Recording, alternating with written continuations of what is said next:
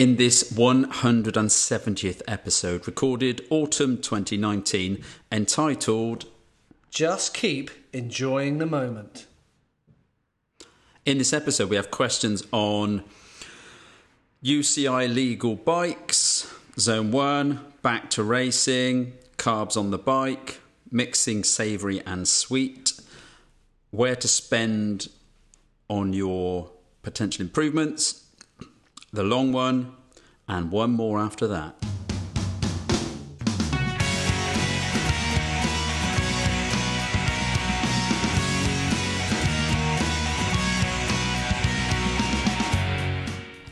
Welcome to our multi-sport podcast for triathletes, duathletes, sportive riders, road racers, time trialists, runners, mountain bikers, and all fitness enthusiasts, now in its fourteenth year of publishing.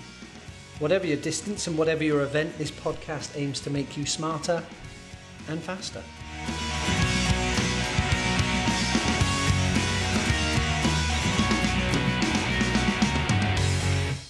We are supported by No Pins, suppliers of club clothing and aero cycling apparel.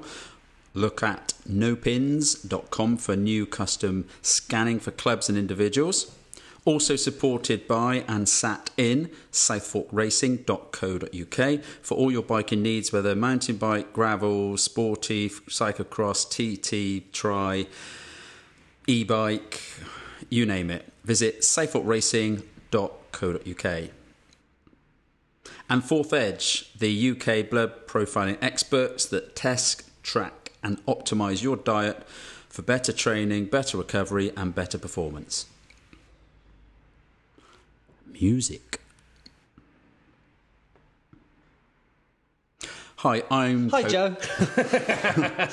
I knew you were going to do that. Hi, I'm Coach Joe Beer, and I'm sat next to Martin Crocker, but we never call him Martin. He only gets called Martin by his mother when he's done something wrong, okay? So he's just called Crocker. Hi. How are you, Crocker? I'm very well, mate. Yourself? I'm, I'm chomping at the bit for this one. Good work. Absolutely. Uh, yes, this is a big, big, big one hundred seventieth episode.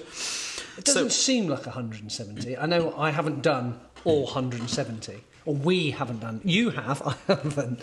But it seems to have rolled on quite nicely. Yes. And if we think about where we are, we're in, we're in autumn. Think back just a few months about uh, in our notes and chats and stuff that's been going on for, seems like months. I always talk about plan B, which is when things go wrong. And then I started looking at all the times that things have gone wrong with uh, things like the Nice Ironman. They shortened the bike and the run. It was so hot. Uh, in the U K, you had Outlaw. Bike leg was cancelled entirely. So the Ironman distance race didn't have a bike leg. Um, the Castle to Coast was cancelled. Ironman Island had no swim. The National Fifty T T was cancelled to another date. Is it too far? Yeah. uh, Midnight Man suddenly put a no disc ruling because of wind. Dunleary had fog and they shortened the swim. Even the tour. Think about the tour. At the key moment in mid race, they shortened a stage, and then the next day they shortened the next day's stage because of the weather and how it, how it had affected that particular uh, part of the um, part of the parkour, as we say. But you think about it, plan B for a lot of people was they suddenly didn't have part of their event and they had to do something different. And does does this bring on, does that bring another question to fruition, which would be Ooh, things... to fruition, like, Martin. You, what have you been reading? Ooh, Lork's the Lord. Um, about changeability. So whether that be the weather, yourself, plans change. Yeah. Weather especially now... Is it a case of, it, it seems to be the hot, in inverted commas, the hot topic of, of discussion, apart from mm. the B word that we're not allowed to talk about, um, in the news recently. So is it something that has to be factored in now as part well, of your I think training, it always, it always, your psychology? But it always is, it always is. It's just, it just we've become more aware of stuff, but there's always been hot things and floods and things like that. And we have to be aware that adaptability is what the best athletes do well. And if somebody... is still arguing that, no, I want to do the full distance. Sorry, but if the race director or if the race director via the police or via somebody has said, this is the new race, then on race morning, that's what you do. And although it can completely scupper people's plans, that should be... And you know we've done it on training camps. We've done what we call boot camp. Yeah. And we made it very obvious, right? The next day, you don't know what you're doing. And some people hated it. It's like, you've got to be able to adapt.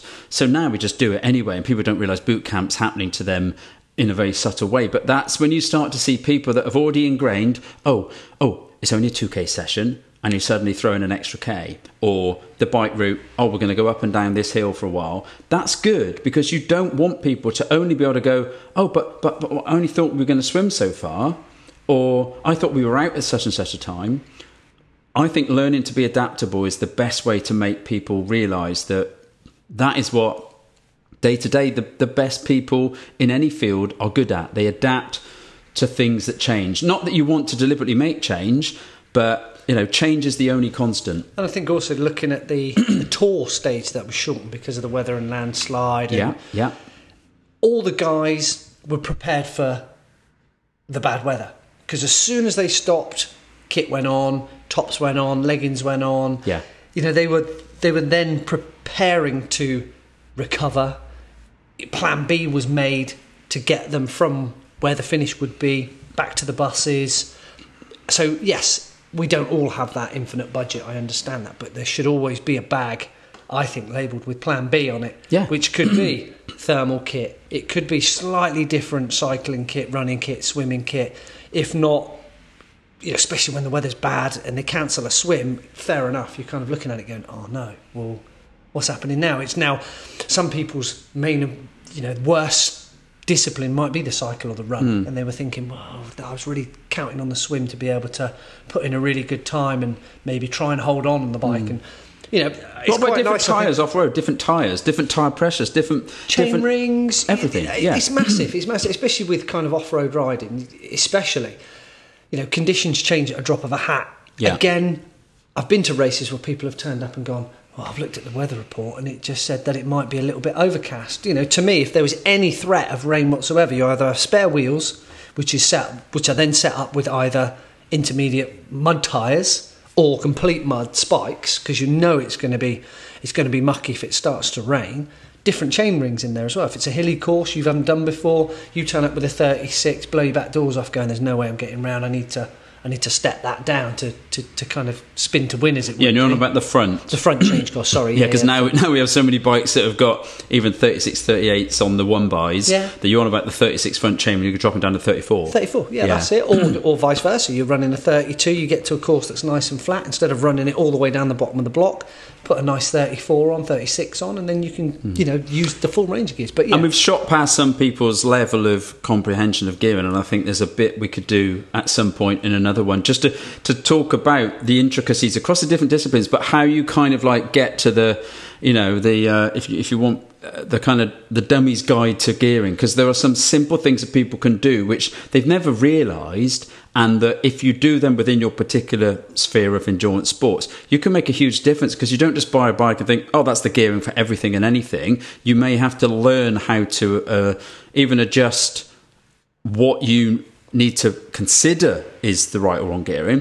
but also how you can make differences by changing the right bit, or wrongly end up getting yourself into a pickle by changing something that's very complicated. Well, yeah, we'll do, we'll do a bit on that, because uh, yes, it isn't ever, it's, not, it's not an interesting subject to say the least, but but it, it's what on a bike, and I know swimmers, it's it's not your thing, but you know, as long as we're talking to people that for majority of uh, listeners there is a bike involved, then actually. To not really understand the basics is quite amazing, because you've you've got you know you've got certain things where people will buy an inappropriate technology that's over and above what they need and confuses them, and they could have done some simple things to have improved what they've got. Yeah. So yeah, let's do that in we'll the do future. A little bit on that, yeah.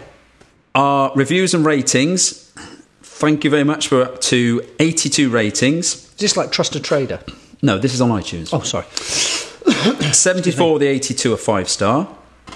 Uh, and that's that stayed the same, but we did get an extra customer review from Pulse twenty-three, and he entitled it Brilliant Podcast, and this was this was back in August actually. I've been listening for over two years now, and the solid advice just keeps on coming. Joe hammers home the importance of eighty percent Z one training, but there's so many other great nuggets and tips too, especially around nutrition and training stroke racing smart. Top podcast. P S. Can we have some? No. More, can we have some more geeky, I know exactly geeky, what's geeky stuff about tyres? And I, did, I didn't write that review. It's not. It's not down to me.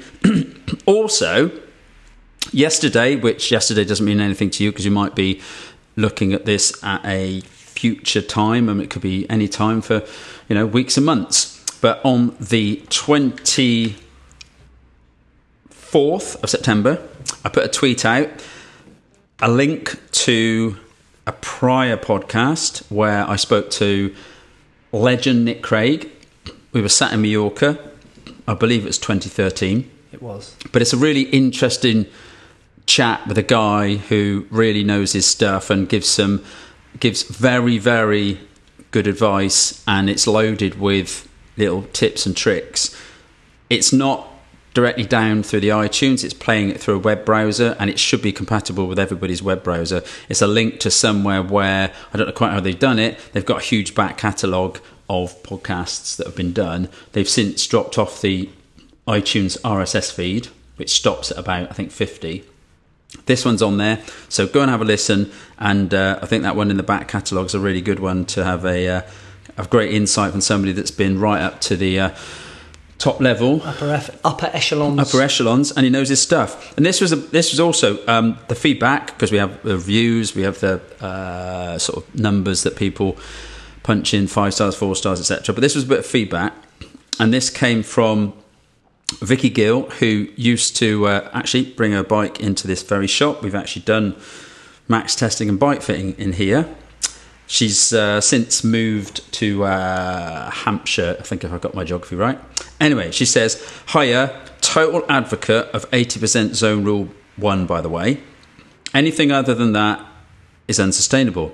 To make it more relatable for athletes riding to power, which power zones does heart rate one, two and three correspond to using the power zone one to six system? For example, I do the majority of my riding in power zone two, which is up to one hundred twenty beats, so would be heart rate zone one. I just think the ride in zone one mantra might be confusing for some people if they're not training solely to heart rate." Um, and uh, yeah, there was another one, we, we won't go on to that. But interestingly, Vicky's gone on to win the National one hundred this year, and is a very, very competent time trialist. Was a former G B runner, turned into a triathlete, now is a full-blown time trialist. I'd have to look at making a table of how the power relates to the heart rate. But interestingly, you know, she's still saying she does most of her riding in in uh, power zone two, which is um, in heart rate zone one. So it's the same method of getting to the target area.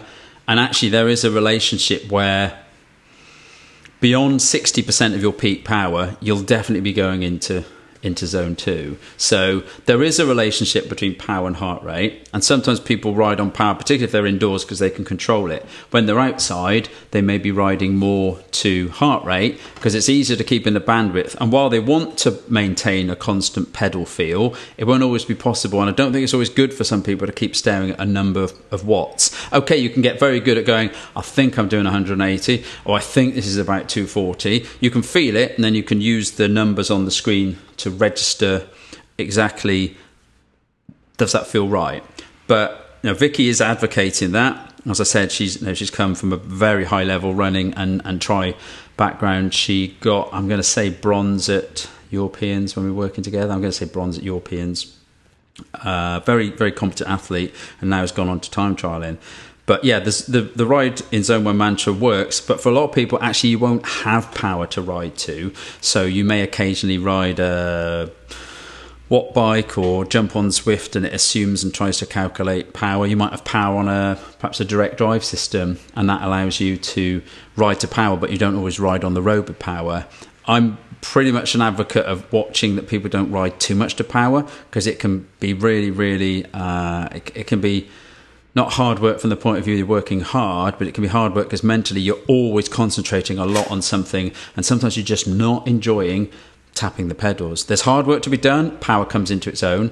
With base work, I think with enough experience, you can find that target power. But the good thing about power is if you start to work too hard, it tells you way before the heart rate does. So it can tell you, do you know what, you're working too hard. And you think your legs have suddenly got that much better, but they haven't. Whether it's a race, whether it's a training session warm-up, or whether it's a key session, the power tells you what you can do. And you can nudge things up, but people don't miraculously, you know, there's something the other day, somebody online saying, I can add one hundred watts to your F T P. I was like, well, I'd love it if you could, but, but, you know what, but you know what I mean? I think people might be raising an eyebrow if I could suddenly, you know, suddenly could produce uh, four hundred watts F T P. They'd be like, oh yeah, what have you been but doing? We've, we've, we've been through this before, haven't we? Kind of...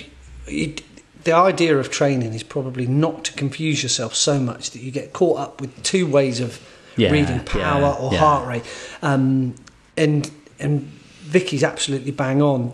There is a, a confliction between the power and the and the heart rate. And obviously, if I'm if I'm talking out of turn, Joe Joe is more than you happy always, to you always correct talk me. Out of turn, but yeah. you never listen. No, whatever. And um, I think if you're if you're using heart rate on the road, and you have power on a turbo trainer, would it be better just to stick with the heart rate? And then keep an eye on the correlation between yeah, yeah, between yeah. your power and your heart rate. I know power is so much easier to train with as far as to look at your markers, I suppose. Yeah. But I, I quite enjoy it. I mean, I've got a power meter on my bike. I've got a power meter on the turbo. Everywhere I go, it could be power, power, power. But I quite like just the heart rate thing, to just ride along at a certain heart rate. I don't want to go higher than zone one. What would be zone one? You look at your power and go, oh yeah. And sometimes I turn the power off just to have heart rate visible, because mm. mm. depending on the session, what you want to get from the session as well. If I then go indoors, which is mostly power, I then look, just look at the power, yeah. but my correlation to the heart rate is always an interest for me when I'm looking back when I finished. So, you know, doing certain sessions, I know roughly where the heart rate should be, and if it's a little bit lower, hopefully, fingers crossed, things are going in the mm. right direction. But I think if you just, if you race with just heart rate, I think it's probably better, even though on your turbo trainer you'll have power, is to probably stay with the, the heart rate, to try not to confuse yourself, but always be fascinated by the correlation yeah. between heart rate yeah, and, and power, or power and heart rate, depending on what way you look at it. So, so this is now... Um A, uh, a, a guilty pleasure, or rather an whoa, advert. Oh, it's not that an advert. Pop, yeah. oh. It's an advert for the Tri Camp Club of Santa, January thirty first, Feb sixth, twenty twenty. Booking now. Few spaces left. Throw out on a Thursday the thirty first. Fly back on Thursday the seventh. We've got oh, just an amazing uh, eight, nine, ten lanes in the fifty meter pool. Dan Bullock from Swim for Tri, three coaches, three yeah, three coaches on poolside. I mean, just the list is endless. It's such a great opportunity right at that end of or almost end of winter, which is exactly why it's there. Gives you a good springboard, lots of great people, differing abilities that can always be catered for. Superb location. The support from the Santa people is great, and it works. So if you've ever fancied coming on a training camp, just yeah you can always ask questions, you can call and find out what's going on. But let's jump into the questions. So the first one, which we'll send the picture out, it was from a certain Richard Marks on Twitter, and it says, a question for the podcast: is this U C I legal, and what are the benefits? And we've basically got a, a I mean, it must be a kid, because it's not an adult, a kid. I will draw the picture if you don't see this, okay? He's riding along on a bike. On He's, a main road. On a main road with a car just behind him. He's leant with his chest over the handlebars so that he's steering with his, basically his armpits are resting on the handlebars, because his hands are stretched out front holding a wheelbarrow. And he's pedaling the wheelbarrow, and he's leaning on the handlebars, um, like a combination of a Graham O'Brien egg position and Superman position combined. So what's the answer? And Richard asks, is this U C I legal? Well, I guess you could say that the, the wheelbarrow takes the length of the bike outside of the dimensions of the U C I. Um, it could be referred to as a fairing, because he's trying to hide behind it by the looks of it. Uh, and I don't think that his socks are probably his socks are probably height. too too long as well, and his jeans look like they're just about to wrap around the uh, chain anyway. Um, plus, he's not got a helmet on. Yeah, and uh, it does look to me as though he hasn't got two brakes. And well, it's pedal needs, back, isn't it? Is it pedal back? Speeds pedal back. But I can't so. even see a brake on the front. He's literally got no brakes. I don't know whether he then skids the wheelbarrow into the ground like we've all done when you want to stop a wheelbarrow. You push the legs at the back into the ground. But it's a funny picture, and to watch it, because actually it is a video, is hilarious. This, this kiddie laying on the handlebars. So, Richard, thank you for the clever question. No, it's not U C I legal, and uh, it did raise a smile, briefly. Uh, question number two. From Ian Haycom, and there's a clap, clap, clap at the beginning of it, and he said, uh, and this is actually feedback really about, again, another thing, which is to do with, I don't want to say it again, but I have to, about base training, people doing the right endurance work. And he says, I believe too, and he says, I think my running is much better since you've got me to slow down. As you know, last year's Ironman Marathon was three fifty-six, from always being around four twenty-two. A massive improvement. I truly believe that I can take this down to three forty-five this coming year. Okay, and this is just a, a bit of feedback. But his question, which we went on to talk about, was about, you know, how, how much is, like, too slow. And I really think that people have got to be going very, very slow to deem it as too slow. But when you see people, uh, as was visible a couple of weekends ago at Ironman Wales, there's plenty of people going very, very slow. And I mean, they're at the end of the race. Of course they're going to be. People walk by. You have to cheer them, get them going. You have to kind of G them up. So people don't always run in races, particularly longer races, at high speed. So how fast you have to go really is, well, how fast you actually go in your event.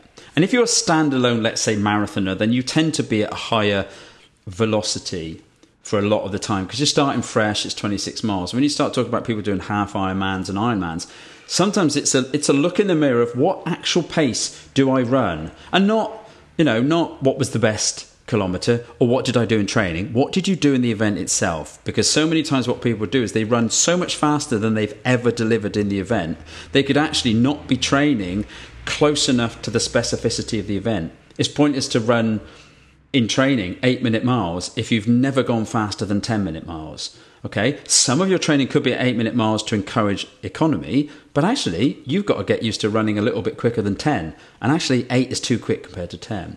So we had this discussion, and basically it's like, well, look at what you're trying to achieve. And if you actually work that out in pace, lots of people in their training, even for marathons, can run too fast and not actually be training the muscles to get very good at pace judgment and get very good at the movement pattern they do. Eight-minute miles, you feel completely different to ten-minute miles. Probably two minutes different, I reckon. About that, yeah. And take into account that might be specifically in the longer distance triathlons, there's more time slowing down at aid stations because you're more fatigued, whereas as a marathon, people will slow down less often for less number of times. But you could still look at moving speed and work it out. But he, he basically worked out that, hey, by running slower, I'm running nearer to the pace that I do in the event. Also, you don't get as tired for other training that you're doing. If you run faster, you get more fatigue. And if you're running faster than you need to, what is the point? So you run just enough and at an easy, at the right pace. And there's a great video online. Search Alistair Brownlee and Mark Allen. It's a podcast. It might be Triathlon World, somebody like that. And Alistair Brownlee, you know, he's asking the, the legend of the late eighties, early nineties, you know, how far was your longest run? Mark Allen says, you know, two, two and a half hours, sometimes two and three quarters. It's on trails. It's rolling terrain. I'm getting used to taking the pounding of running down hills and, and taking my body up hills. I don't know how far it was, but it's time on your feet. Mm. And it's a lot slower than you could do when you come to race, but you're not trying to race. You're just getting your body used to moving slower. And it's only when you see it Uh, that the elite runners and elite triathlete runners, most of the time they're running slower than what they do in the race. And yet a lot of age group athletes don't get that. They kind of can run too quickly because they can run. And what they don't realise is, I know you can run, but it's not going to help your Ironman run. It's the fact that also it reduces the, if you like, ability to recover from the other sessions as well. Run too hard, you get tired legs in the pool. your bike power is, one could say, less effective because you're actually pushing too hard running. So Ian's feedback and a little conversation we had about it basically said, yes, just just cruise. If it's too fast, which is possible, it is too fast. So do you want to read it's uh, nice, it's question, nice to have a bit question three? Actually. I think that's... Um, as long as you can get your uh, it says, eyes hi, focused. Joe. Don't know who he is. No, hi, Joe Martin. It always no. says hi, Joe Martin. Hi, Joe. I always insert the and Martin, make him feel good. Just thought I'd let you know. I race. I raced yesterday at Ironman Gdynia, is it, in Poland? Gdynia. For the first time since my A F bout and cardio version in February. I had a nine-week total break, and I built back. I built it back up slowly from March, working at sixty to sixty-five percent max heart rate for a couple of weeks. In the pool, it was like swimming in treacle, and on the run, it was very much a walk-run strategy, and the bike was an easy spin on the turbo. During a week in Lanza in April, I used Top Zone one as my max, and fitness and strength seemed to be coming back. I then started introducing weekly O G E on the turbo. Overgeared efforts. Overgeared efforts on the turbo, and built the swimming and running up too. I was told by the cardiologist to carry on as normal, but I deliberately left the top end work out, other than doing a three minute progress ramp tests and stopping at eighty-five percent. My last one was one. My last one was one block off my um, previous best. Yesterday I managed a five ten with twentieth in my age group, but being in the last year of the age group, I was delighted to be the first of that year. Always looking for a positive. Um, in summary, since the day I started back, I've completed my ninety-eight point six percent in zone one and was just seven minutes off my time of last year where I was placed eleventh. Feel free to share as you wish and use on the podcast. It just goes to show how zone one training works, and the top end work adds the icing on the cake. Back in January, I never thought I would be back racing. Thanks for all the advice on the podcast and reassuring me that you knew of people that had raced again after similar issues. Kind regards, Pete. Yeah, and that's that's good feedback because, let's face it, um, shift, notice shift happens. As much as somebody might have had a wonderful year, they're going like hot guns, they've had whatever great endurance or speed or age group or whatever achievements, you know, sometimes there's stuff around the corner that you don't know is coming. And actually to to find when people have things happen that they may not be back on form, they may not ever get back to their best form, but they can get back. Very few people are knocked out entirely. And if you can see positives, if you can build back, if you can see that, you know, it's not it's not the end, you can be Uh, perhaps even more diligent with the training, and maybe sometimes be better because of adversity. And that sounds weird for people to think, what, because of it? Well, you can't stop it. It will happen. So you have to turn it into a positive, as, as Pete said. And sometimes to look at what you do, to always be potentially scuppered by, you know, as we've said before, about things getting in the way. You could always say, oh, I'm not going to, I'm not going to get, you know, as fast as last year. I actually heard via... Uh, a friend that, you know, people had dipped out of their Ironman in the summer through no other reason than the training wasn't quite going as well as they thought they could go, and their splits won't be as good, so they're not going to bother entering. Awesome. or, or not bother entering sorry not bother turning up and defer, not because of, you know, not way off, just not going on the trajectory that says they're going to beat their time. And the thing is is that that's never the point for entering. You may have that happen, but if it was only the people turn up that were going to actually produce, shall we say, higher levels of performance, there would be such a massive drop-off. And I think it's one of the worst ways, because I hate to say it, it might be the last time you get the chance to do that. And if you end up being, uh, let's say, uh, you know, stopped by, maybe it is a serious heart condition, you can't do an Ironman again, but you can do uh, an Olympic or whatever. You don't want to think, do you know what, I completely missed that opportunity and I could have done it. Because when I push people, I wouldn't push somebody into a race if it really doesn't mat- really doesn't happen. But this year, somebody something happened to them. I said, you will be at Copenhagen. There was a lot of things that happened early on. Right, build back, build back, build back. They had an amazing first race at Copenhagen. Others in a similar thing that something had happened, and we were on to plan D, not even B or C. yeah? yeah? But you just keep going. It's like in a race if you get cramps. Or if you get a puncture. What, what was the, the junior in the World Championships who got a, a, a bike change literally minutes in and won it, didn't he? Yeah. Yeah. There's always this possibility to get to the finish line as quick as is possible with the circumstances that entail. It will never be the perfect day. And if it is, oh my Lord, that's your one ever. Because every other race, there'll be something happens. And people sometimes say, oh, but I had this happen, I had that happen. It's like, it happens to everybody. But the, the pros don't give it as an excuse. The classic Sebastian Kienle at, uh, what, Roth, I believe. There was in T... in T two, and they were pulling this glass out of his foot that he'd had to cycle with, and there's the doctor pulling the glass out of his foot as he's putting the sock on the other foot and carrying on, and off he goes and runs, and he's just pulled this great big chunk of glass out of his foot. Well, he could have stopped and made a great big song and dance about it and got the violins out, you know. He didn't. He cracked on, and sometimes we have to see that's the key. Pete's done exactly the right thing. I've spoken to Pete a, a, a while ago, actually. We did an AeroFit probably eighteen months ago. But it's always that thing that don't believe that you're going to control everything. Don't believe you're always going to get quicker. The challenge is to keep going, whether it's your current racing, whether it's your current training, whether it's just the whole concept of doing endurance sport. There'll always be things that get in the way. And if you let them get in the way, sorry, but it's game over, because you won't, you won't think, do you know what, I can find a way around this, and it's possible. And the good thing that has come out of this for Pete as well is, and I think Pete's probably doing himself a little bit of a disservice, because I, I wouldn't even pretend to understand kind of the, the mental situation and maybe the mental blocks that, that Pete probably had put up originally once he then started to trust his body again. But the other thing is, I think Pete needs to share his situation, you know, his condition and kind of his symptoms with other people. Yeah. Because I think also, you know, especially A F in itself or any kind of cardiovascular problem, uh, a lot of this stuff goes massively undetected. Mm.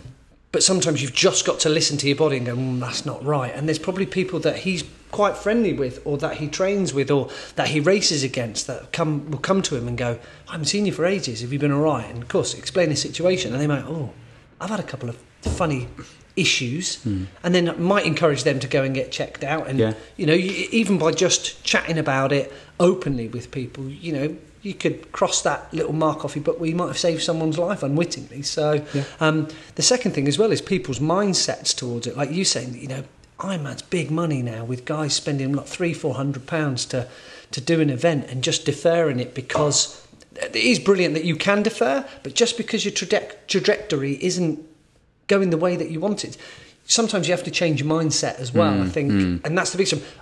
We hear a lot, oh, it always happens to me. Yeah, yeah, yeah, yeah. But but yeah. that's a mindset of going, well, if it was going to happen, it was going to happen to me. Change the mindset around and go, right, what do I need to do to make sure that the bike is on form, I'm on form? I know you, you can spend the absolute earth, but just turn that kind of, that constant negative that you do have, and we all do it, oh yeah, typical, that happened to me, didn't it? Or but I think if happens. people say that and, and they keep saying it, you think, that's a funny pattern that follows that person, because I know things always happen to somebody at some point in time. But if things keep happening, you're like, I wonder if they just cannot race because of, you know, nerves. It's somebody else's course. It's not their normal training routes. There are people that things happen to more, mm. and there are other people that they don't really want to tell you, because they, they say, oh, if I tell you about that, you'll think I'm making an excuse. So no, no, no, tell me what happened, because it might be solvable, or it might just be, do you know what? That happens in races. And and if, if you cannot get used to those things happening, then you are not, as we talked about earlier, you're not adaptable. And the best species is the one that adapts to the training and racing environment and comes out the other side. Even if that adaptation sometimes is a bit of a dodgy, bit of an iffy season, they adapt to what happened in that season and take forwards the lessons. I'm a big one in off-season being about getting the health back and the balance, and not just cracking into another great continuation of training. But if people have problems, they've got to look at, what am I doing that creates those problems? It can't be just bad luck. There's, and, that's when that's wrong. And you must see it all the time, where you must get guys and girls that have done have done the work and get two weeks out and have a proper wobble. Yeah. Where they go, and it is everything. And no matter how many races that you do, and, and I use a, a guy that I that Joe and I know uh, quite well, Dave Ambler, and he's on his twenty-fourth. I've lost count. He's just twenty-fourth on his Ironman. twenty-three, twenty-four. Um, yeah. And you still say to him, yeah, you must just take it. It must just be easy. And it's like, no, there's you know, everyone has been completely different. Yeah. He, he he still feels the butterflies and the excitement and the nerves all rolled into one. Um, I can imagine, he probably hate me saying, I can imagine he'd be the first one running to the Portaloo, just going, hang on a minute, hang on a minute, just before we start. Mm. So, you know, it's always there. The nerves are always there. Sometimes to talk to someone about it, going, how do you deal with it? And mm. some people do. I've seen some strange things at races where people are working on their bikes up until they get called up for gridding. Mm. And then you're like, that can't be good. But you can almost see them making the situation. So they make a distraction. And then you just hear their name called as they're just tightening, clicking up the last bolt, handing over the, the tools or the jackets yeah, yeah. To, to, to kind of their, either their partners or their helpers, just to dive, you know, just to take yeah. that kind of, that concentration, that fear, whatever you may call it, the nerves away just for that split second. Mm. So as soon as they're lined up, they're fine. Mm. It's fine. Yeah.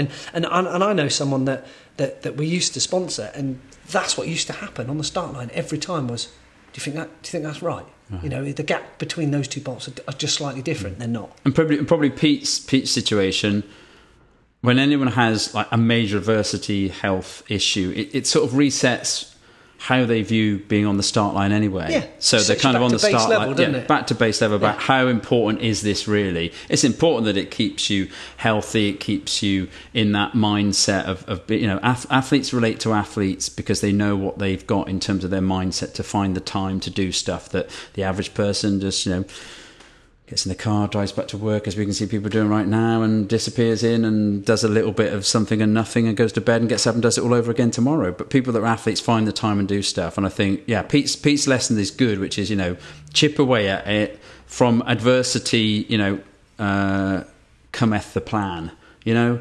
You get this new, I've got to change this, got to do this, got to do that. It might not be what I want to do. It might be that I'm slower. It might be that I'm not really where I thought I was going to be in twenty nineteen, twenty twenty, whatever. But it is possible to replan. The difference is, is that it's not always in your control as to when you do what you'd like to do. You have to just chip away at it and bingo, you find yourself on the start line again going, oh, I'm so glad to be here. So thanks, Pete. Great That's question. Good. Question four. This came in via the Instagram. Uh, via the Instagram? The Instagram. All right, at, Grandad. Uh, no, I was going to say, at Coach Joe Beer, so that people know where, where to go for their Instagram pictures and therefore how to contact the me. Instagram. This is from Matt Robinson. It related to a Science in Sport little giveaway. The person who's got the giveaway has already got it. But at the time, I was asking for questions. And Matt said, what are the most common mistakes people make with nutrition slash hydration on the bike? I got one. And I'm, I'm going to say, even though he says on the bike, which sounds like, I mean, that sounds like a triathlon phrase, on the bike. I, not in swim, because you drink water anyway, probably, and not on the run, on the bike. I'm going to say your first one then, and we'll go, we're, we're just... Now, this happened to me. Oh, was this the one, one? This is the one time you did a triathlon. When, but wait, wait for this long story, everybody. Oh, settle down, time. settle down. Get your get your Horlicks ready. This is going to be a long story. Actually, I uh, always check your water bottles. Make sure they haven't got holes in. That's okay. It. Okay.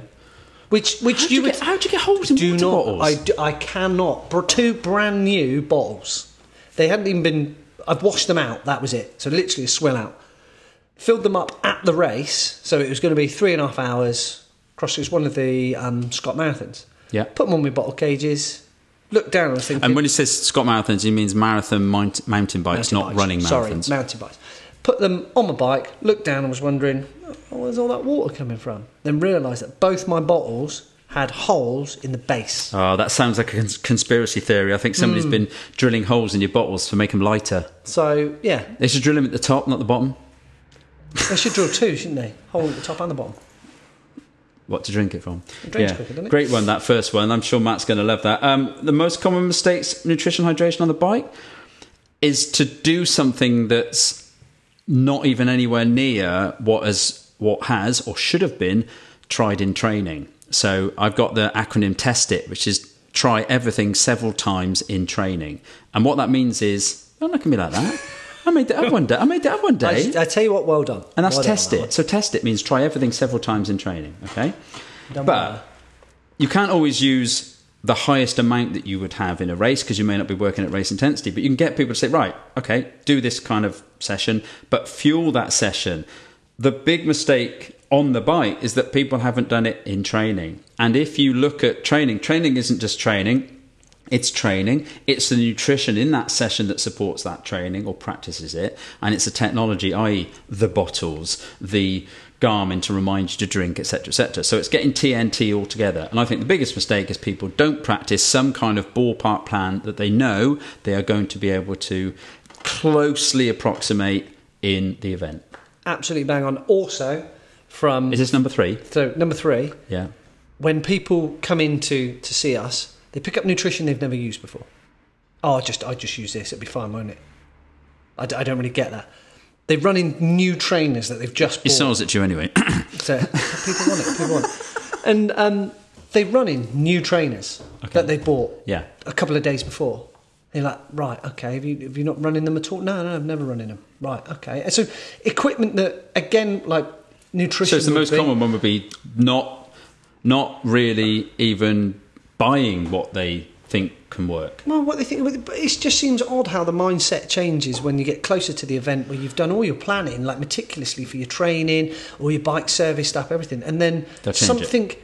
that is so easy and simple as far as nutrition, where you just go, I've been using Science in Sport, I've been using, you know, um, O T E, Power Bar, whatever, and then they all of a sudden just change. Yeah. I don't, that doesn't. I don't know why people swap. I mean, some races. Let's get this right. Part three B yeah.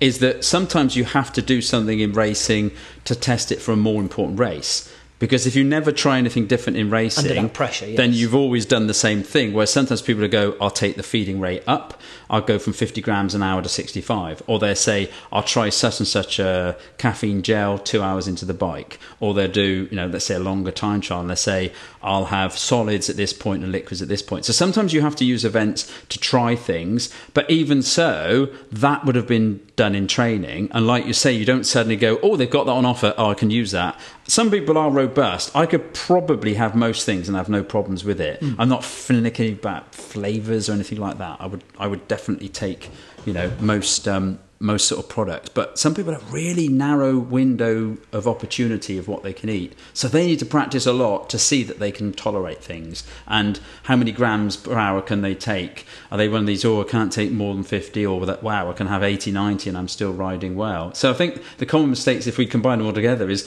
not buying what you want to be testing, not testing what you think might be working, but also sometimes not even trying what is going to be at the race because you can't be bothered to buy it. So that they, they will pick up stuff they haven't even tried in training. And then they pick it at the point that they get handed it in some event, or they get given it at the expo, or somebody says, oh, I've got this, do you want to try it in your race? And I would never force something upon somebody unless I was one hundred percent sure it was going to work. Because there's nothing worse than saying, I tried that new thing and I was being really sick, and that's the that's the reason why I, you know, didn't like the event. I think also what happens, another mistake is where people, it's more of a common mistake, and again, Joe, correct me if I'm wrong, that people don't take enough.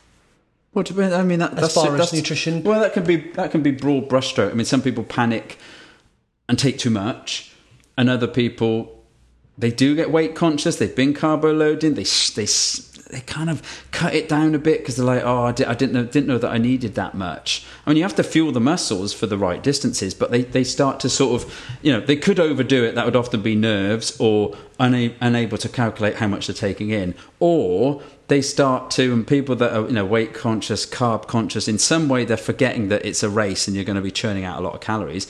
They suddenly will, will cut it down thinking, oh, I don't need that much. I, I think I'm going to be okay. And they're not. I mean, everybody, everybody, the pros need fuel. They don't do it on water. They need fuel. They're just very good at working out how much fuel they need.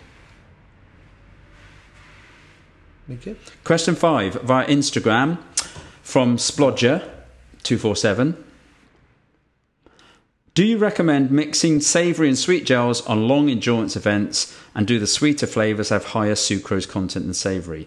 So, I mean, you know, the savoury sweet, I mean... just depends on your, your just sort of your taste, it, taste buds. Sometimes it's, you know, we're, we're talking about long endurance events. So we're talking about in the event. Probably again use tried and tested, but you can get bored, especially if you're going beyond your normal distance. You may find that you need a bit of a novelty.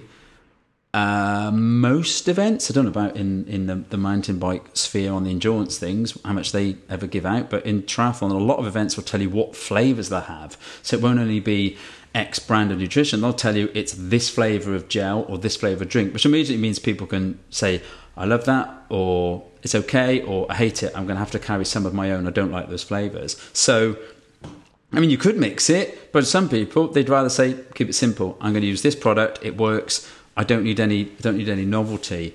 Whether there's whether the sweeter flavors have higher sucrose content, I think it's going to be all down to flavoring, not down to the actual sucrose. There might be some very very savory orientated, uh, shall we say, not not even gels, but bars that are a lot more, you know, mixtures of of, of nuts and fruit and stuff, which will clearly have a a sugar content within the fruit, but it wouldn't be sucrose, that is, white sugar. And yes, I get it that some people want to be super clean in their fueling. Other people say, I'll just have the gel, it works. I'm not going to try and eat figs or dates or things that complicate my gut. I can get by on this particular, you know, gel or drink, and they're okay on it. If you're not okay, and it is down to flavour or quantity, that's back to what we were saying earlier. You've got to test these things and try it. Don't be restricted by, well, I've never tried such and such a brand. It's well worth trying it because you could find a eureka moment. And I've often pushed people towards trying a specific hunch area I've thought they could probably work on. Often with a few tweaks, it's there. They start to go, oh, right, yeah, I, I've been scrimping a bit. I, you know, I wasn't, I wasn't doing the proper amount in the key sessions. Granted, when you go to lower intensity, perhaps shorter off session, off sorry, off season sessions. Maybe quite even, easy for you to say. I know it is. Uh, sorry for spraying that. Don't worry. But it may be they just need to sometimes freshen it up and not just use exactly the same stuff. I I do get sometimes that oh I don't I want a different flavour just because it's flavour that we're talking about and this question's talking about, and we are we are built on recognizing and liking or disliking flavors. So sometimes people say, oh, there's a new, I, I love the vanilla S I S gel.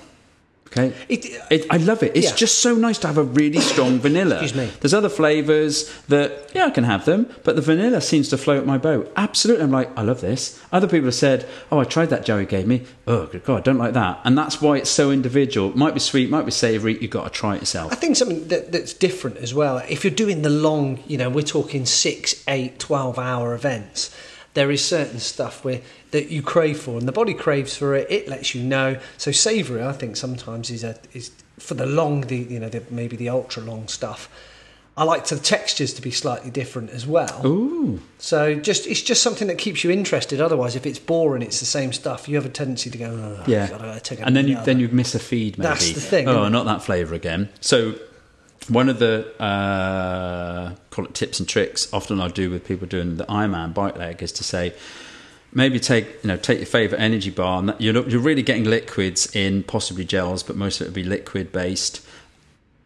No secret, it'll probably be Beta Fuel, but they'll have that, and then we'll say have a third of a bar, but break it into maybe you know fifty k, one hundred k, one hundred fifty k. So you have a you know a, a part of that bar at each point, and actually really look forward to it. Say what flavour do you absolutely like? What what bar might be more protein fatty based bar? It could be a you know a whole food. It's tried, it's tested. They've worked out how to eat it. It's not going to be complicated because otherwise you can then start mucking up the whole isotonic drink equation if you start eating things that are too complicated. But that's quite good to give people that little staging post of every time they get to that point, oh, I love that bar. Sometimes it's as simple as a straight piece of chocolate. Yeah. You know, some people, very, very clean eaters, we say, would be horrified. It's like, look, look at the back of, I think it was Lucy Charles, I definitely know Paula Newby Fraser way, way, way back in the day using, you know, Snickers bars on the back of their bikes because it's got nuts, it's got that chocolate feel good factor. It is, yes, sugary, give it a little bit of a kick, but also at the same time they know it works and they really respond to it. Uh try things and see what works for you, but I don't think anybody's got like a flavor parameter that is always the same. You can go out, eat in a group of people, and somebody will be completely different to the week before, a month before, because that's how our flavors work, and they can say, oh no no, I've really gone off that. Um, I'll add a, a, I'll add a, a footnote to that. I'll never go off mango chutney. Yeah, yeah, I will yeah. never go off of that. I will always have that. Please bring out a mango chutney Power Bar um, gel, gel, or a mango chutney Science in Sport, or a mango chutney. Somebody bring one out, because I'd like to try one to see whether I could actually hack it. Mm.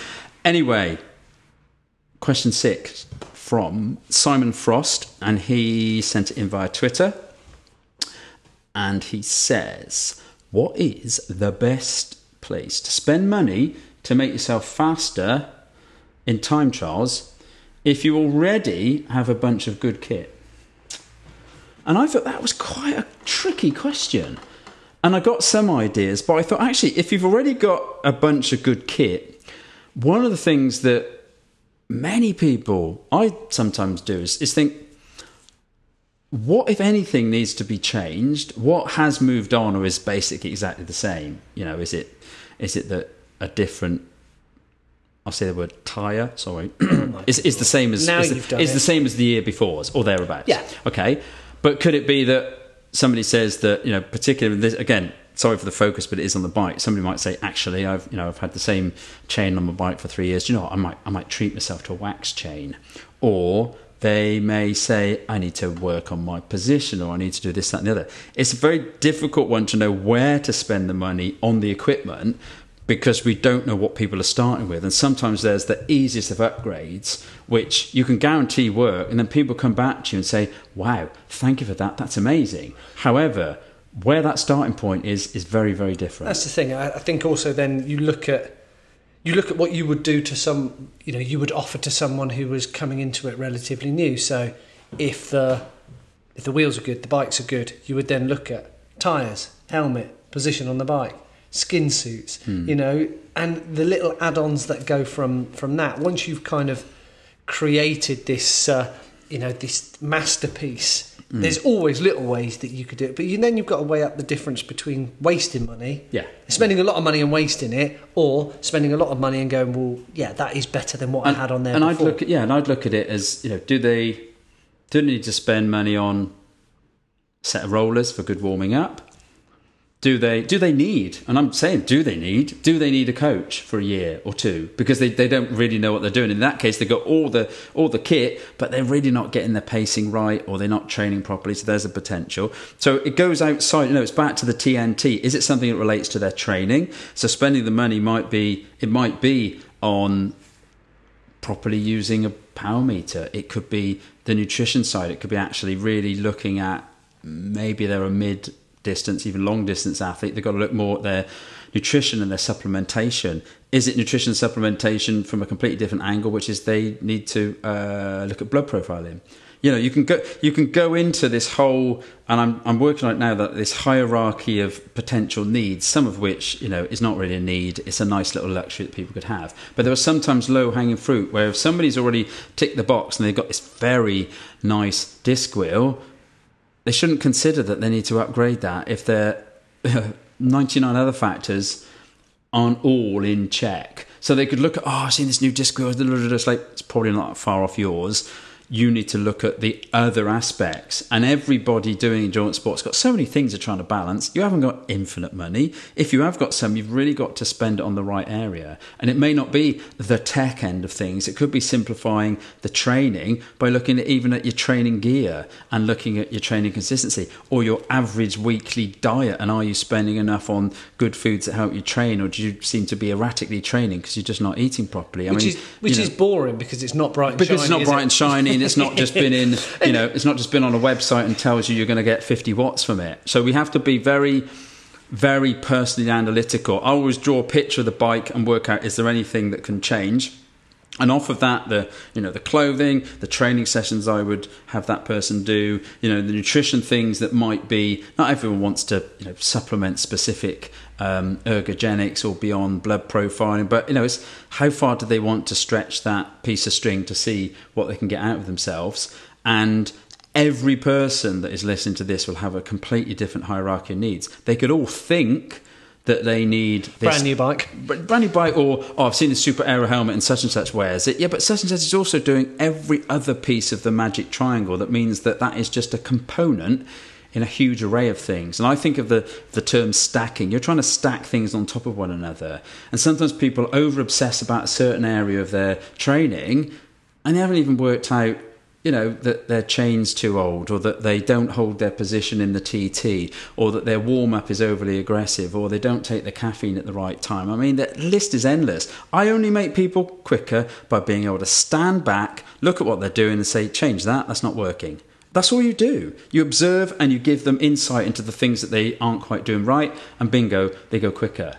Because there's no magic, but there is sometimes that filter ability to say, you know, I've had people say, oh, do you think I should get a disc? And I'm like, you don't need a disc. There's a lot of other things you need, but you don't need a disc. And they say, oh, but the fast people, oh, they've got a disc. Yeah, but they've got all the other things as well that you can't see. A disc wheel, though, is too blinking obvious that it makes people go fast. It's a tiny few watts at the back of the bike they're saving. You don't realise what they're doing in terms of they are eating very well. They're making sure that, you know, they're resting enough. Some people, it's a really good mattress and a, and a great pillow because they, they don't sleep properly. And you said this is, it is true. You, you, oh, yeah, but I bought a disc. Brilliant. So, did you put a new chain and cassette on while you were there? No. Uh, how long's that been on now? Since I've had the bike. How long's yeah. the bike? Five years. Well, do you know what? You said about that. I was stood with two clients. We watched Ironman Wales. We watched them go up through. Oh, what is the name of the town now? Henley? Little. No. The little. It's a little little town. Uh, I can't remember it now. Quite a steep hill. People coming by. We saw Phil, Phil Graves come through. Joe Skipper, the riders go through the elite ones, and, and they, you know, they're smooth. They're really controlled. They're not going up the hill like it's a, a hill climb effort. And then you see people coming through, and there's yeah, you're starting to see, you know, the the evolution of different riders. Yeah, yeah. And there's people coming through, and you're like, where you're on the field, the average pace you've gone up there and everything else on your bike, why the hell are you riding a disc wheel? Yeah. And you think somebody's been somebody's been wrong in selling them it or, or letting them borrow it, because it's not the kind of course where you want any extra weight unless you're going very, very quick on the uh, T T bike. But also it shows that people can be bamboozled by certain things and miss the blinking obvious that they should be doing. And I think a bit like the last minute, I want to... I want to buy this for me, I haven't used it, but I'll use it at the weekend for my race. Mm. People will suddenly start changing key components of the bike, not even knowing if it makes a damn worth of difference. And I think what we have to do is have that, not skeptics radar on, but you've got to look at, you know, can you actually mathematically or even research-based justify that change that's going to work in favour of, beyond reasonable doubt, it's going to help you. It's not going to hinder you. It's not going to be something where... Narberth. Narberth. That's the place I was thinking of. That's it. You got it bang on. Yeah. Thanks for reminding me. No worries. Sorry. But yeah, it's a good question, Simon. But I tell you what it, it says is that everyone should look at what they're doing and not think, how much more can I spend? But is there low-hanging fruit that will allow you to either invest in something that's been going wrong? You know, you, you, you keep missing gears and the chain jumps off and falls on the inside of your bike. Right, you need to spend on a good a good uh, service for your bike and keep it regular. Or it's like the, oh, I'm at the last part of my, you know, project to get my bike, you know, really dialed in for a particular course I'm doing again next year, and I'm going to do this, this and this. As long as it makes sense and you're not just pandering to the next advert that comes out, there are clearly ways that you can spend right on a bike and go faster, but there's also ways you can spend right on a bike and go no faster whatsoever, potentially slower, and miss all the other things that you could spend the money on. Good question. Thank you very much, Simon. Now, this is one of those um, unabashed adverts, which is for the BioRacer Green Screen Aerodynamic Makeover System, which is a great way of people doing a very simple two-ish hour session, looking at their position, making sure the low-hanging fruit of your position sorted out. Couple hundred pounds, and you get a better aero position. You understand the differences that make a difference in your positional change. You can watch it in real time, see what you see what you do as you change your position and posture, and how that affects your drag. And as a recent person said, and I will quote them exactly, I have to say I was hugely surprised and pleased with the level of detail that I experienced during an AeroFit process with Joe. The gains were, the gains we managed to find on the day were massive considering the overall context, and I can't wait to see those wattage savings translate into during my Ironman season. Thanks again. I advise anyone who's looking to get faster to sign up and save some watts. This person went on to a Uh, I'm going to say a sub five at Copenhagen. I'm sure that person did do it.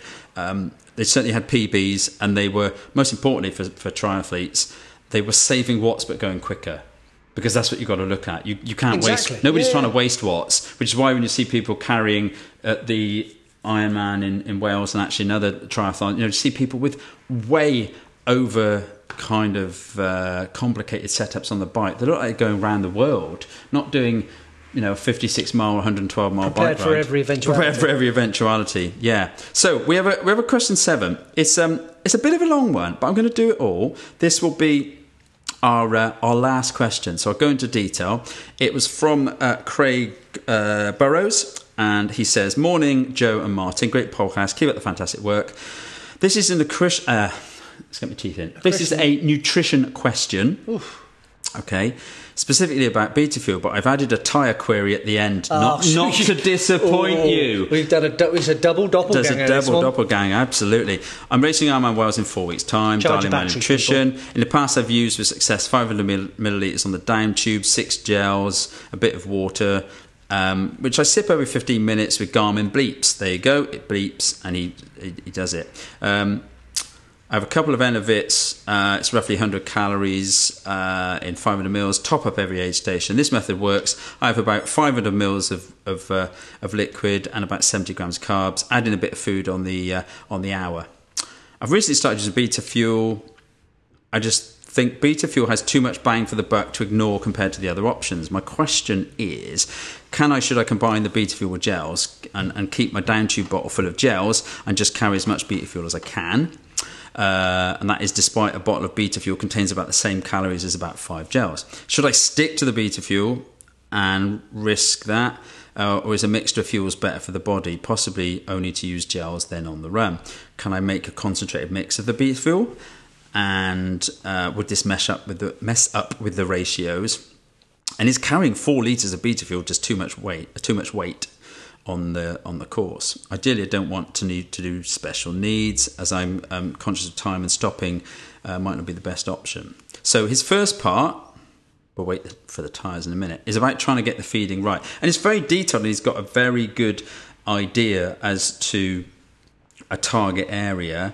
And I kind of know that I know the name Craig Burroughs. I don't I don't know him personally. I don't coach him, but I, I know that he's going into a, a good amount of detail, and I like that that somebody's thought about it. And it's so difficult for the one hundred twelve mile distance, not the half Ironman, because it's it's very possible to take your fuel even if you don't want to touch a single thing of race day provision from the uh, race director, if you like. You don't have to touch that. In the Ironman, it's really difficult to carry enough. Can I put a brake on? Beta Fuel.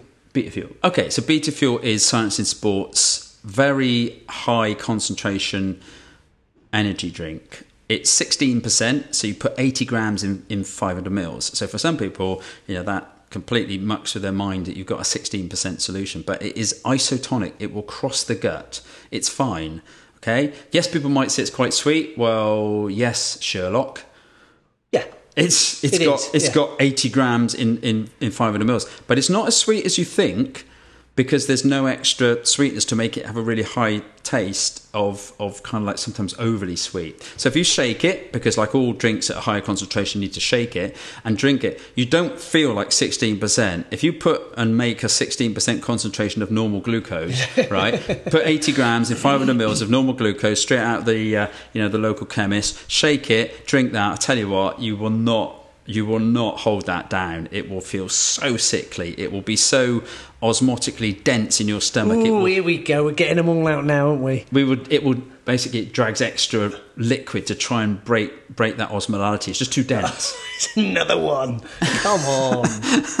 But I think you know Craig's Craig's idea is good. I don't know exactly what's going to work, and I don't know that on a hilly course you want to carry any more than you want to, because you still have to drag it up the hills, and it's not going to be of huge benefits on the down if you lose energy trying to drag it on the up. And to some degree, the aid stations, depending on where somebody is on the the sort of respective part of the field, aid stations can be good. A lot of people this year and last year that were using Beta Fuel, we have actually had them have Beta Fuel in concentrate form, you know, the sixteen percent, just at, at the aid station, the special needs one, and I get it handed up, no problem. Okay, if you have to slow down, but it, it possibly could save you more than what it looks like on paper that you might have to slow down. But I think we're in this situation where it's it's down to your particular preferences and what happens in races.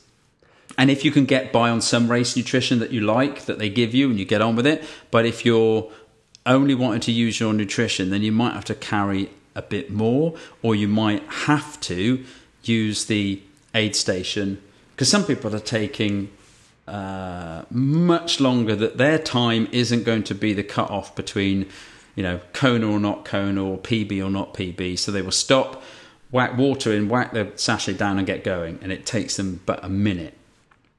Other people want to be charging through, just grabbing liquid, maybe a gel, off they go. But I think I think the one part that I picked up on that I would be very cautious of is adding in an extra concentrate. So trying to put a lot more in than is suggested, because then you start to get, you know, maybe if you doubled it up, you're like, oh, it's thirty-two percent. Yeah, but how do you then guarantee you've drunk enough liquid to allow that? Because we say, you know, five hundred mils, eighty grams, it's isotonic, it works. If you go too high, you may be just back to the same old problem of people drinking stuff that, again, causes that osmolality difference in the stomach. And you don't want that. As much as possible, all should be tried and tested. And it might depend on temperature, how much you feel you're absorbing, whether you need to eat solids or whether you're going to keep away from solids. And it'd be good to find out what um, Craig actually found out in hindsight, because my...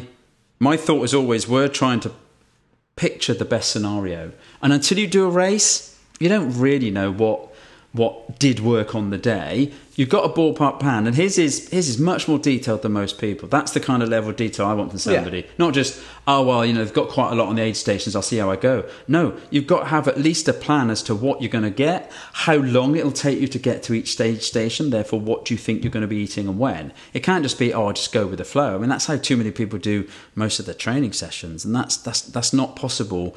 That'll drag you round, but it won't be very pretty. And when people go pop, it's often that they've been nowhere near a regimented regime, because as you said earlier, it starts to get boring. He's got his beeps. When that thing beeps, you eat. If you don't eat, you've missed another fifteen minutes, so you won't get anything then for half an hour. What you get at half an hour now takes a while to kick in, so you don't miss a beep every time you eat something, even if it's a subtle amount. Oh god, here we go, I think my stomach's okay, here comes another gel or another bit of beta food. I have tried um I've tried two sachets of beta. We're not allowed to say um, you know that. Um, I've tried two sachets of beta in a seven fifty bottle, taking that around with relatively high temperatures, and it and it worked fine. Did you have additional liquid on top of that? Yes. Right, okay, yeah, yeah. So you were probably conscious of needing a bit more liquid. Yeah, yeah, yeah. yeah. Uh, and you'd only need, I get people for, you know, certainly for seventy point three, they have a seven hundred mil and have a sachet and a half in one and a sachet and a half in another. So that's three lots of eighty grams. That's two hundred forty grams. So even for a three-hour half Ironman bike leg, that's eighty grams an hour. And they okay, they're only consuming one point five litres in those bottles, which isn't enough. So they'll have some additional, maybe five hundred, one thousand, maybe fifteen hundred metres, fifteen hundred millilitres at most, which just tops up the hydration on top of what they've drunk. But that's quite a simple way of saying, you've got two bottles, that's all the fuel you need. Mm. And then they can just add on the water. And if you've been using these for a while, I think you get a sense of when you need a bit more liquid. I you know, it, it's, it's odd. It's odd when you start using them, because you're, for some reason, your hand to mouth is the thing that you kind of correlate between taking in enough calories. Yeah. It's a it's a weird thing, because you've got your bottle and you've drank your bottle and you're just going, well, that's that's probably that's you know at very worst with your five hundred, that's eight hundred, uh, that's eighty grams of carbohydrate already yeah. that you've got in you. So and you're like, well, right, well that's kind of gone through quite quickly, but I've still got all my kind of solids left to left to eat. But I mean, I did nine hours on the bike and I had two bottles, mm. did some gels and. Uh, Been to France, have oh, you? My sandwich, yeah, it's beautiful. I'll tell you about it. Yeah, I'll show, I'll show you pictures. Show you pictures, yeah, yeah, yeah. We'd love to share those, really. My, yeah, cheers, mum, but I don't want to have a look. No. So, good, good question, but we've got the extra bit of the question to go. One final point: tyres. I've got a set of G P five thousand tubeless. So this is uh, Continental G P five thousand that came out, only came out this year, didn't it? Yes. Uh, to fit on my race wheels. So this is after the fact because he would have done it. So he says, should I wait until close to race day to fit them for maximum rolling resistance? Or shall I get them on now and train on them for the last three weeks? Will I lose that much durability or rolling resistance in that time? Well, interestingly, most tyres tend to be a little bit better in rolling resistance when they've had a little bit of a rollout. Been aged, yes. Tends to be, I've kind of heard the sort of fifty to one hundred mile point. But you know, a bit of wear. Often there's a middle ridge on the tyre. There may well be even a slight kind of, you know, cosmetic sort of look to them. So actually have contact with the with the road for a while. And what you you know what I suppose to look at terminology, you don't want maximum rolling resistance, you want lowest rolling resistance. And why tyres go well is that they're just at that sweet spot. They've had a little bit of wear. You've noticed they're seated right. So even with uh, the the tubeless ones, you want to make sure they're seated right. To do them too close, that might be a little bit of a panic in race week. I've suddenly put new tyres on, I'm starting to get some issues. I'd always say a couple of weeks out, last key service, put on, you know, tyres. But I wouldn't have people have new tyres two weeks out. They've probably been on them for a month. They've probably done a race a month to six weeks before their Ironman and used the tyres so that they know everything works. The critical part of the G P five thousands is that, that sort of tyre pressure equation, depending on how how much Craig weighs, whether he's gone for twenty-fives, even sometimes people with, with Ironman Wales will go twenty-eights because they are, they're looking, you know, it's a, it's a, it's a bumpy course in places, not horrendous, but you're on there for comfort and low rolling resistance. You're not on there like you're on a velodrome. So it's as critical to get the tyres correctly pumped up to your weight. And it's a lot lower than just looking at the label saying they can take one hundred twenty, as I've heard more times than I want to remember, to be honest. Oh, I wanted them to be fast, so I pumped them up to one hundred twenty. Be they careful. Will not be fast. You will just be losing fillings, losing watts, and unfortunately bouncing all over the place. Just be careful on some of the tubular stuff because you'll need to check the P S I rating on the tyre and, and on the, the wheel. On the wheel. Well, and, and on the clinchers as well. They're starting to say like one twenty max. Some of the, I think some of the Aero Coach rims are one twenty max. And a little bit of insight. I had a conversation with Phil Graves. A funny kind of like one of our little like um, backwards, forwards kind of like who's, who's having the joke and who isn't conversations about tyre pressure. And he said, what do you reckon for Wales? And I said, you know, sort of eighty, eighty-five. And uh, he, obviously being Phil, jokingly went, one twenty? And I was like, you're joking, aren't you? And he's like, yeah, of course I am. I put him up to one hundred the other day. I was bouncing all over the place. I went straight down to eighty-five again. You know, that's, that's from a very, very, very competent time trialist and triathlete.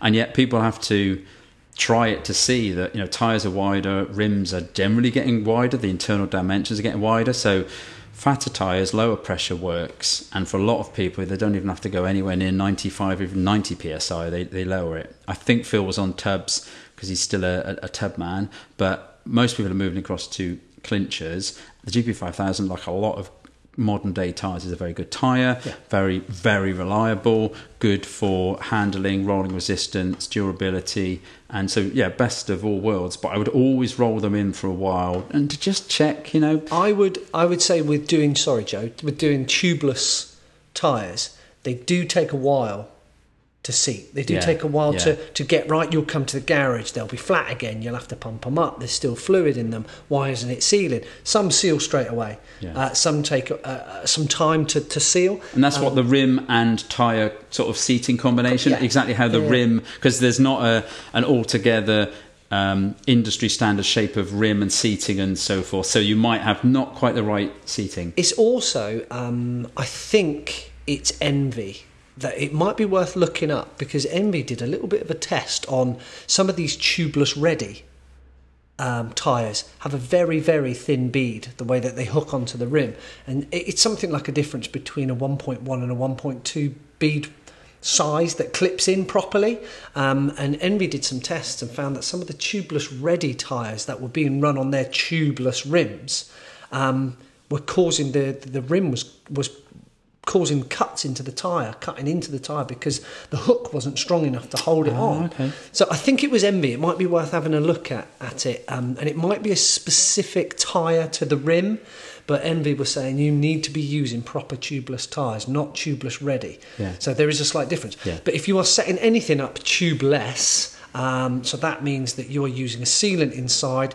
They still go on as a clincher tyre, um, but you're not using an inner tube inside. I would set Hence them, they are tubeless. Yeah. So I would set them up probably a month to a month and a half out of what you want to do. Because number one, that gives the tyre time to seat in. It gives the sealant time to fill the gaps to stop the air from going out. And if you are going to use it, make sure that if you rack up on the Saturday and the weather's hot and you wake up early in the morning, go and check your bike if you're allowed to. Because there's a good chance that there's quite a few P S Is dropped out of your tyres if they're not flat. Because yeah. of temperature change, everything. So don't leave things to chance when it comes to yeah. tubeless. It's a brilliant system once you work out how you need to look after yeah, yeah, it. Yeah, yeah, yeah. All our mountain bike tyres now have been tubeless for for as long as I can remember. But still, I'll go to the garage tonight. I used my mountain bike two weekends ago, and I'll guarantee you that that tyre is soft. Yeah, it doesn't hold yeah. the air. And like for, you don't you think normally? That for a lot of people, because of the hassles, I wouldn't automatically go tubeless because they think they're going to suddenly drop rolling resistance and reduce punches. For a lot of people, they're better to keep on a reliable clincher and a and a reliable setup of an inner tube, and don't don't risk stuff because you think you need tubeless unless you're very very adept at, at using these things. If you are a bit clueless about most things on your bike, just keep the clinchers, because the difference in clincher and tubeless is so minimal. yeah, yeah. so so minimal. I, I think currently as we stand, tubeless technology on clinchers have are, has been or is as good as it's been for a very long time. Yeah. But there is still a shortfall in the tyre compound that enables you. The five thousand has changed this. The G P five thousand has changed this. You know, it has produced a fast, supple, decent tubeless tyre. Yeah. But I'm still getting people coming in going, well, I thought if I had tubeless, I wouldn't get any punches. And you're like, no. Hmm. It's, it's, the concept is still the same. I thought the fluid would fill the gap with those. You know, basically the fluid is there. As soon as you get a puncture, a little thorn, a little piece of flint, the pressure that's in the tyre pushes the fluid to that hole, and then the fluid sets like latex, sets like glue to fill the hole. But what you've got to bear in mind is it works perfectly with mountain bikes because you have the volume, whereas road bikes you do not have the volume, you only have the pressure, you only have high pressure. So you've only got a short window to seal that hole. If it doesn't seal, you've lost all your pressure. You need the pressure and the fluid there to, to block the hole. So what you can do then is take the tyre off, which is a bit of a faff on some of them. You can put an inner tube in once you've taken out the screw-in valve, which isn't that hard to do, and then you can pump them back up. Sometimes the bead doesn't pop properly, but that's tough titties if you're by the uh, by the side of the road waiting for, you know, waiting for it to pop up and, oh, I've got it right, and having to reseat it. It sounds painfully complex, but when it works and you don't get a punch, you don't get a problem, yeah. it's fine. I still think, personally, we're about maybe a year, two, two years, years away two years, yeah. from it being, you know, like it has been on the mountain bikes for the last ten years. Yeah. So if you were going to do it, then I would put it on a bike that you will train on. You'll go through the worst situations, because if it happens while you're out winter training, you can either call someone, put a tube in, stand by the side of the road and have a faff, get covered in fluid, have a bit of a, g- a giggle and a chuckle about it. Then you'll realise that, do I need that in the race race yeah, day situation? Yeah. Nine times out of ten. A lot of times people aren't getting many uh, many punches in the races. Anymore. Not, that not often. anymore. Not that often. No. But I just think if you if you are going to make life hard for yourself, don't do it a month out. No, and be no. and unlike Craig, Craig sounds like he knows what he's doing. You know, so he kind of probably knows the finer points with it. But if you were just going, oh yeah, it'll be all right, I'll roll the dice. I, I don't. I don't think personally it's there yet. On the road, and I think on the road the benefits are far, far less, should we say, obvious yeah. than they are off road. It's still, it's still touch and go as to the extent to which you think you gain from that tubeless setup. Anyway, good to see you got your uh, your tyre head out of the box then and get really going. That's for Craig's it. fault. Come on, That's Craig. Really going for it. Um, one more question, and we do this one quick. No. This, this is called right. one more. One more thing. One more. Via Instagram. This is from Richard the. Dawson. Why don't we have full suspension road bikes? Okay. Now, I'll throw in something here.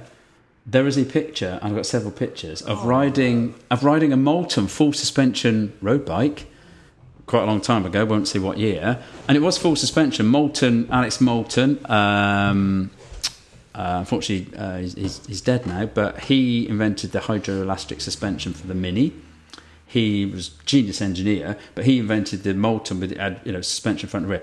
That was an amazing bike to ride. I mean, the comfort on it was, was I put that down to some of the better runs off the bike, was the fact that you didn't feel like you were taking the pounding. And maybe the key thing about that was he also knew about tyres, because his family was actually, um, was uh, they were to do with Avon Rubber.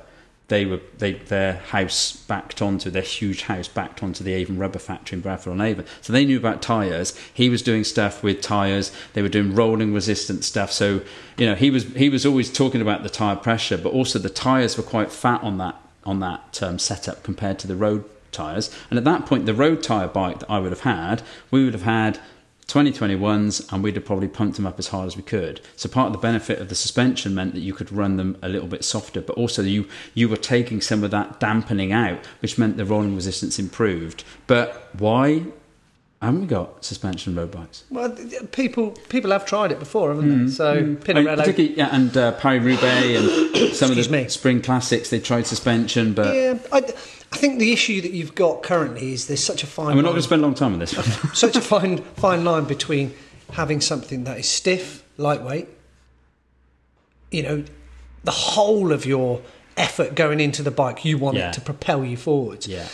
No matter how the suspension is set up, no matter how well it is tuned, or as we call it, valved, if it's custom valved for the for the particular bike, the way that the suspension's supposed to move, it doesn't matter whether you set them up digitally or you get the best in the in, you know in, in the world to be able to set it up to your weight, the way you ride. There's still a weight penalty to have that. There is a loss of uh, torque as well. You know, something's got to twist, something extra's got to move. The power's not going directly in there. So I think it's either down to cost, weight, or loss of power, personally. Yeah. yeah. But I and also the amount of need, what we've got now, which when they were trying, I think even Le Mans tried a suspension bike when he was in, I'm going to say, the Z team. They were looking at it then. The difference now is that they've kind of gone, oh, we can go twenty-eights, thirty-twos. Therefore, they've got fatter tyres at lower pressure, which are tubeless. Uh, and not even, you know, there used to be tubes, they're tubeless. So you've got nigh on a mountain bike tyre, which gives you a huge amount of, of suspension ability, albeit not the kind of travel you used to an off-road bike. But you've got quite a lot of suspension in the tyres now anyway. And actually, how much, you know, how much does actually the word road say? Well, what sort of road? If it's road, you don't need off-road, and if you're off-road, of course you take the penalties of the full S A S setup, because that's going to help you go over the terrain you want to. But on the road, how severe is the road? Well, the parkour of a of a you know cobbled classic is as bad as it's going to get, and the pros seem to be doing pretty well at riding across there with much fatter tyres than they ever have ever ever before. Lower pressures. You can see the specific list that the soigneurs and mechanics have got to get bang on right for each rider's weight, and then they just get used to the fact that they're riding quite fat, tired uh, bikes. But it's part of their difference that they're setting that bike up. So you've got to wonder, if you did get a full suspension road bike, you're actually actually talking about a road bike that you want to take off road. And then you look at this, should we call it gravel, which is really adventure bike, which is really a combination of the two, fat enough tires and a road bike setup with a with a little bit of give in a few components, and bingo, you don't need suspension. No, they've got full suspension gravel bikes. So, yeah, you know, there, there are companies that make them. But the other the other thing to, to look at, I suppose, is carbon fibre, carbon fibre layup. Yeah. So companies now are so good at this, they can create that kind of suspension feel without the loss of power, torque, stiffness on the back end of the bike, and it's. It's typical, you know, the pros don't want super stiff, super light anymore. Obviously, they've got a weight um, limit or minimum that they have to hit with the U C I rules anyway, but they just want something that they can ride all day and be comfortable on. And mm. you can have that. There's no compromise now. You don't need to put a suspension unit in. They've got certain bikes and brands have, I mean, and, and just to, to name one quickly off the bat, Specialized had it for years, which was Zertz. You know, was an insert into the carbon fibre. They didn't need to put that in because the carbon fibre would do the job anyway, but you can't sell something people can't see.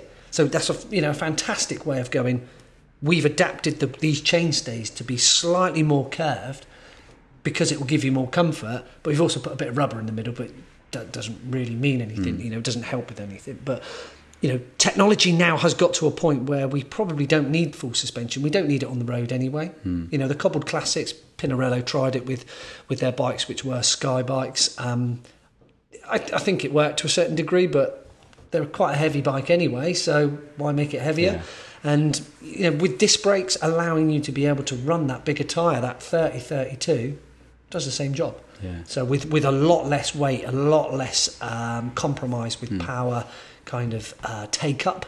Um, and, and with carbon technology now, yeah, you don't need a, sh- a shock in there to be able to make it yeah. more comfortable to yeah. ride. And to sort of look at his question, you know, a sort of a road bike. Of course, at one point, road bike meant twenty-ones, lo and behold, twenty-three mil tyres. So the, you know, the width only going up to twenty-three, whereas lots of brands now are not even speccing a twenty-three. They'll have twenty-five mil tyres on the, the bikes you're rolling out yeah. the shop now, twenty-five mil tyres. So that's the standard. Many people are riding twenty-eights because they're not much heavier, but you get a bit more comfort, and you can, you know, the G P five thousand comes in a thirty-two. Yeah. So you can, as long as your bike is a, a fairly new bike, very old bikes, you can't squeeze in much because they didn't make much clearance, particularly just behind the bottom bucket. But we've solved the problem by the fact that what a road bike is now is a lot more able to take basically wider tyres. Whereas back in the day that they tried the suspension units, generally it was on narrow tyres, because that was the era of narrow tyres. So we've we've solved it by the fact that the bike has evolved into something that's moving more and more into the direction of disc brakes. Everybody's riding wider, fatter, lower pressure tyres, and I think the other part is that there is a bike that fits each possible area. And if you want a road bike, you want a road bike. If you want something that you want suspension on, then you buy a mountain, or as you say, potentially could be a, you know, a suspension gravel bike, or you buy a gravel bike with some really nice fat, low pressure, tubeless tires, and you can go anywhere you want anyway. So we've kind of evolved the bike as opposed to sticking with the standard old fashioned bike and thinking we've got to stick suspension on it, even though it's got narrow tires. And and again, the advantage of having all these bikes are, number one, you can have as many bikes as you want in your garage now, yeah. but you have a bike for everything that you want to do. If not, you have one bike that can pretty much cover most of the other disciplines as well. So making cycling even more accessible, I suppose, to a certain degree. But yeah, it's you have a bike for everything pretty much. But suspension units on a road bike is, I don't think we'll probably see that for a while. No, no, definitely not. So some good questions. Thank you very much. There was carbs. There was there was carbs. There was suspension. There was all manner of things. Thank you very much for that. Thank you for listening to this one hundred seventieth podcast. We appreciate every question, the ratings, the reviews, the feedback, sometimes just people coming back to us. Watch out, in both cases, the South Fork Racing and at Coach Joe Beer. Watch out on the Twitter, the Instagram, the Facebook. Also, the Facebook. Come on. Yeah, whatever. Please contact us uh, with your questions. We've got quite a few already for one seventy-one. So anything as we go into the off-season in the Northern Hemisphere, and those that listen in the Southern Hemisphere, you're obviously going into your season. Click contact at coach joe beer dot com, tweet us, send a Facebook thingy back to us, and uh, between now and then, keep a check on each of those social media feeds for little ditties that we put out there. And just a massive thank you for downloading, for listening, and and pass this on to people. It's it's lovely when somebody said, "Oh, I, I know your podcast through somebody that passed it on." It's just a nice way because they hate me. They hate, and they want yeah, me to sleep. Me. Yeah, yeah. The I think the thing is, is we we are passionate. We we we talk endless dribble when we go riding together and and chat over a coffee in the shop, and it's nice to be able to pass that on for people to say, you know, thanks very much for that. That really worked. This is a way of getting out to people and, and passing on the stuff. And it's such an easy medium to be able to have people just listen to it, whether they're you know, going on their commute, whether they're sat on their turbo trainer, whether they're on the tube, whether they're on a treadmill in the garage doing their run, or on their stepper while their kids are in the bath, whatever. You know, we're in your ears. We like your questions. Please keep them coming. So a very big uh, thank you once again for my, for myself, from myself and Crocker. The final reminder, train smart. And have fun.